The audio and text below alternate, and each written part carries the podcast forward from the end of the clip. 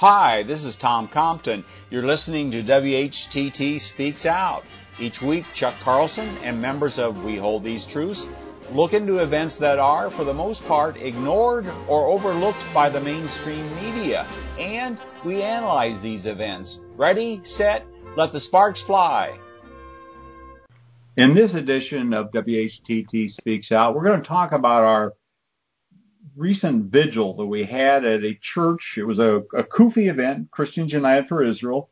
It was a very small church in, uh, I guess you would call it a suburb of Phoenix, this outlying little city as the city has grown here. But the interesting thing, there were three of us at the, the vigil. Travis Steele is on with us and another gentleman came who actually found us on Facebook. And so with three, we had the largest percentage of people at a vigil of any vigil that we've done in the hundred or so we've done throughout the last 12 years. And how could that be? Well, the interesting thing, there was only about 25 or less people at this event. So it was very much uh, a non-event. And we talked about this in our last podcast. Dr. Martin Luther King Jr. decried the war in Vietnam. Christian Zionists pray for war. And as we mentioned, this was a predominantly black church with a black pastor. And what was interesting, and we talked about that in this previous podcast, was the fact that they had an event honoring Dr. Martin Luther King. And as we mentioned before, he was very opposed to the war in Vietnam. A quote that he said, which is, I think, pertinent because we are an anti-war group. We're pro-peace, pro-life. But what he said back in 1967, the greatest purveyor of violence in the world today is the United States government. And that's true today. We're creating these wars. And so we thought we had a chance of maybe getting these canceled with what Dr. King represented as a peacemaker compared to what Christian Zionists who actually pray for war. And we've talked about this in the past, but they decided to go ahead with the event. And as I said, it was really pretty much a, a bust.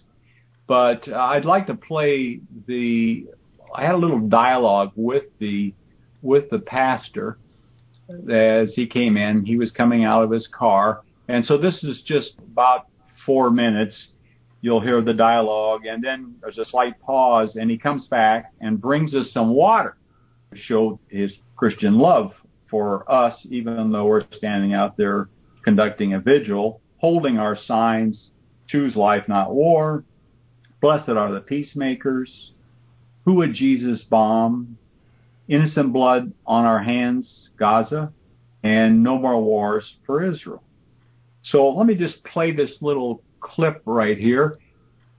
Are you Pastor David? I am Pastor David. I am Tom Compton with We Hold These Truths. How you doing, Tom? I'm great. We're here with, with our vigil, and I wanted to uh, give you a, just a couple pieces of literature. I assume you got my emails. I, I did. Ah, okay. Well, my wife told me she spoke with you, and we were going to proceed with our. Oh yeah. Oh, I'm fine. I'm not. I mentioned this video. Okay. Martin Luther King in Palestine. It's powerful. Okay. If you would be so kind as to watch this, okay. it may change your perspective. And this is why we're here. I just wanted to ask one question. You know, Jesus told us, Blessed are the peacemakers, for they shall be called the sons of God. Yep. And so, my question to you, Pastor David, is should we pray for peace or should we pray for war? The answer lies within the Word of God. And, yeah. and we know that who Israel is to God. The whole Old Testament is about Israel, right? Yes. And so we know who Israel is to God, and we should pray that Israel receives what's what they're supposed to have. And anybody that's standing in the way of that, then we need to pray that Israel they're moved out of the way so that Israel. But isn't a spiritual kingdom now that we have Jesus? Isn't Jesus the manifestation of of the Old Testament. I mean, he's the reason. If we don't have Jesus, then what do we have? Well, we, we, we need to have Jesus, but Jesus has a father that he often referred to in the New Testament. Yeah. right? And so when Jesus comes back, first of all, we need to acknowledge who Jesus was. What was he? He was the Son of God. But what was his nationality? He was a Israelite, a He was a Hebrew. Jewish. He no, he was not. He was not a Jew. He was Jewish. There was Oh. He was a Jews didn't. It was a Nazarene. Yes, yeah. You needed in- Okay, all right. Thanks so much, Pastor. it's- all right. it's- I And if you ever want to get in touch with me and and talk it over, I'd be glad to to uh, dialogue with you. Okay. Thank All you. Well, thank you, Pastor David. All right, but wish hot, we, but we'd actually wish you'd send you. this to the Palestinians. They need it. Over two It's not thousand really- really over 2,000 Gazans were killed. 13 Israelis were killed. The loss of one Israeli is just as bad, but does God see a difference between an Israeli Jew and a Palestinian? You have to ask him. Coward. What do you say? You'll have to ask him. Does Oh. God see a difference between a Palestinian and a Jew? Oh, okay. Yeah. You'll have to ask him. What kind of answer is that? he actually kind of tipped the hat that we see with Christian Zionists. They focus on Israel. Jesus gets a back seat here. Yeah. And it's quite amazing to me. I, I really marvel at these guys that are so dogmatic. Their religion here of saying that Israel is the fulfillment of biblical prophecy, and that's in essence what he's saying here because we have to defer to Israel, is amazing. Any comments? I, I have a question, Tom. Is this an indication, this church, this little church that you went to that had only 25 people in attendance, obviously it was bigger than that and they couldn't stay in business, but is this an indication that Christians United for Israel is focusing on little ethnic churches rather than going to big, let's say white Anglo Protestant churches that, that we've found them at all during our time uh, when we've been holding these vigils? Is this a black church that is an ethnic church that they intentionally went there because of they're trying to do something with ethnic groups? Yes, it, appears to be. They CUFI now has actually a diversity director. His name is Dumisani Washington. He's from Stockton, California. He's a pastor, musician, a number of things, and he and he heads up an organization called Institute for Black Solidarity with Israel. And so, yes, there is a concerted effort going after these minority groups.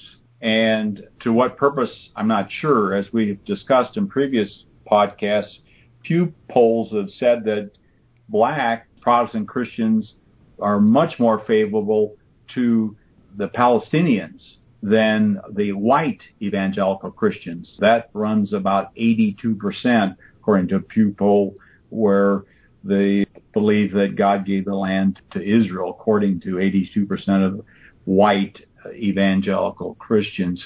So yes, I, to answer your question, I'm not sure exactly why they must see some value, but it can't be much return at a small church because there were at least half a dozen children there. So we would guess there were less than 20 adults at the event.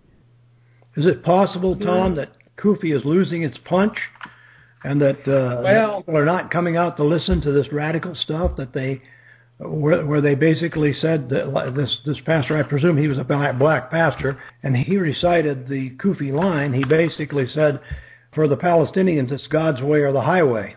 If they don't get out of the way, then if they get killed, that's their problem." That's in essence what he said to you. That's exactly how So is I this- interpret it. Yeah, yeah.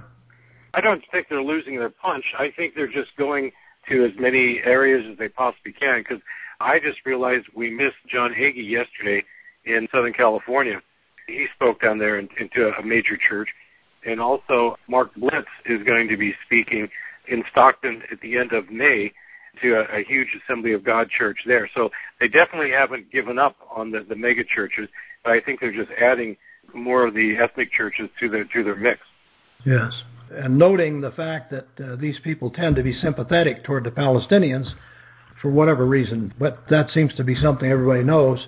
So they're concentrating on the people who are sympathetic toward the Palestinians.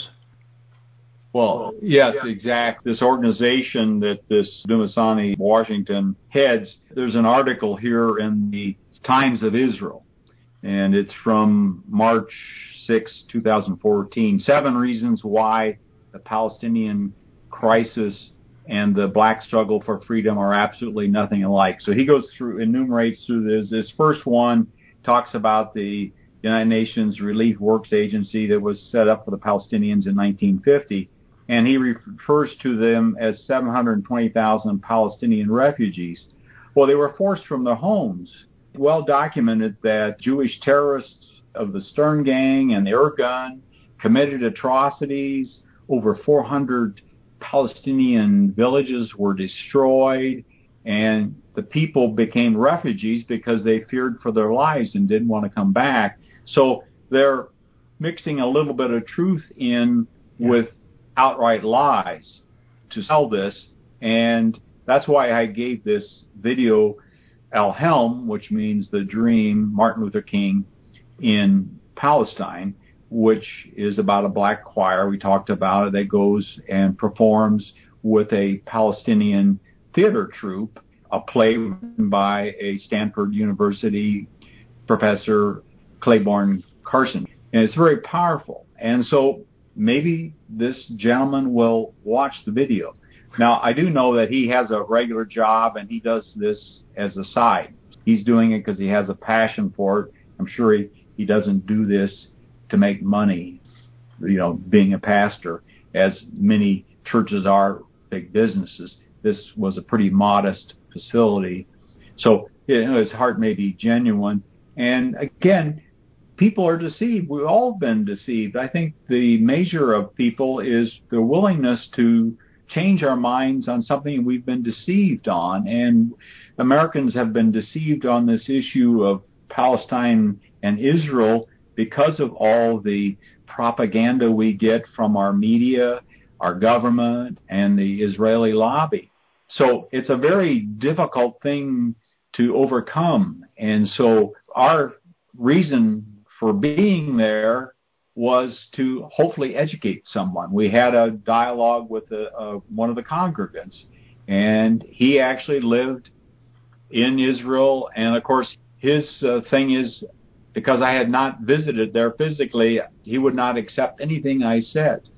And that is also one of the things that we found is that we get sidetracked, and I'm guilty of it. In that little clip there, we want to argue some of the facts. We need to stick to Jesus. Now, the good pastor there kind of deflected that by his answers there.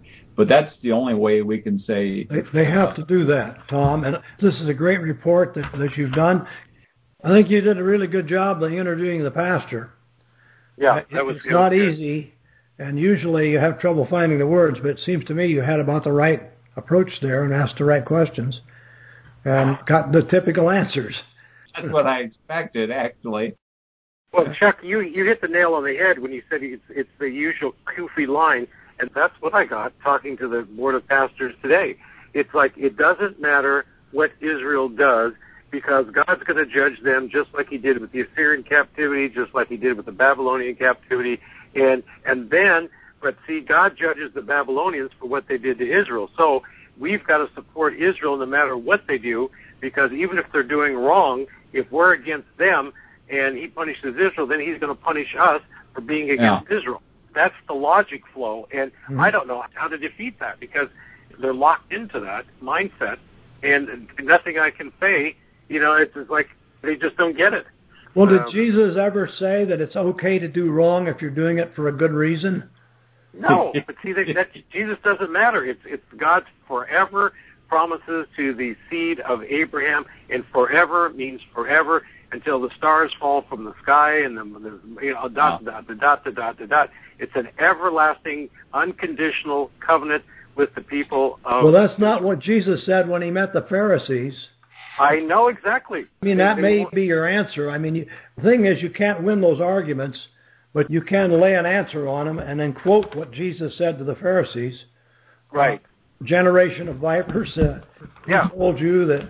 John said that to flee from. Yeah, John. Yeah, who yeah who warned you to flee from the wrath to come? Yeah. Craig, I think the one argument that you can use is the Scofield deception that was put in the Scofield Bible. If you've heard Chuck's podcast on that, that was very helpful for me. That where they're entreating the nation of Israel to be the seed of Abraham. Mm-hmm. And I don't know, that was an eye opener for me that that came in through Scofield, Oxford Yeah. University Press. The difference between you and them, Glenn, is that you have an open mind and they don't. Yeah, exactly. Yeah, and that's that's what I ran into today. It's like, okay, this is the church doctrine. We are a part of that church. This is what we're going to believe. And you know, if you're going to be part of the music program, this is what you're going to believe too. And if you can't believe that, you can't be a part of the music program. Thanks for listening. If you like this program, please let your friends know about it and our other thought provoking podcast. And be sure to visit our website, whtt.org, for a wealth of information on Christian Zionism and other critical issues that we face. Also, at whtt.org, you can watch for free our award winning documentary film, Christian Zionism The Tragedy and the Turning, Part 1.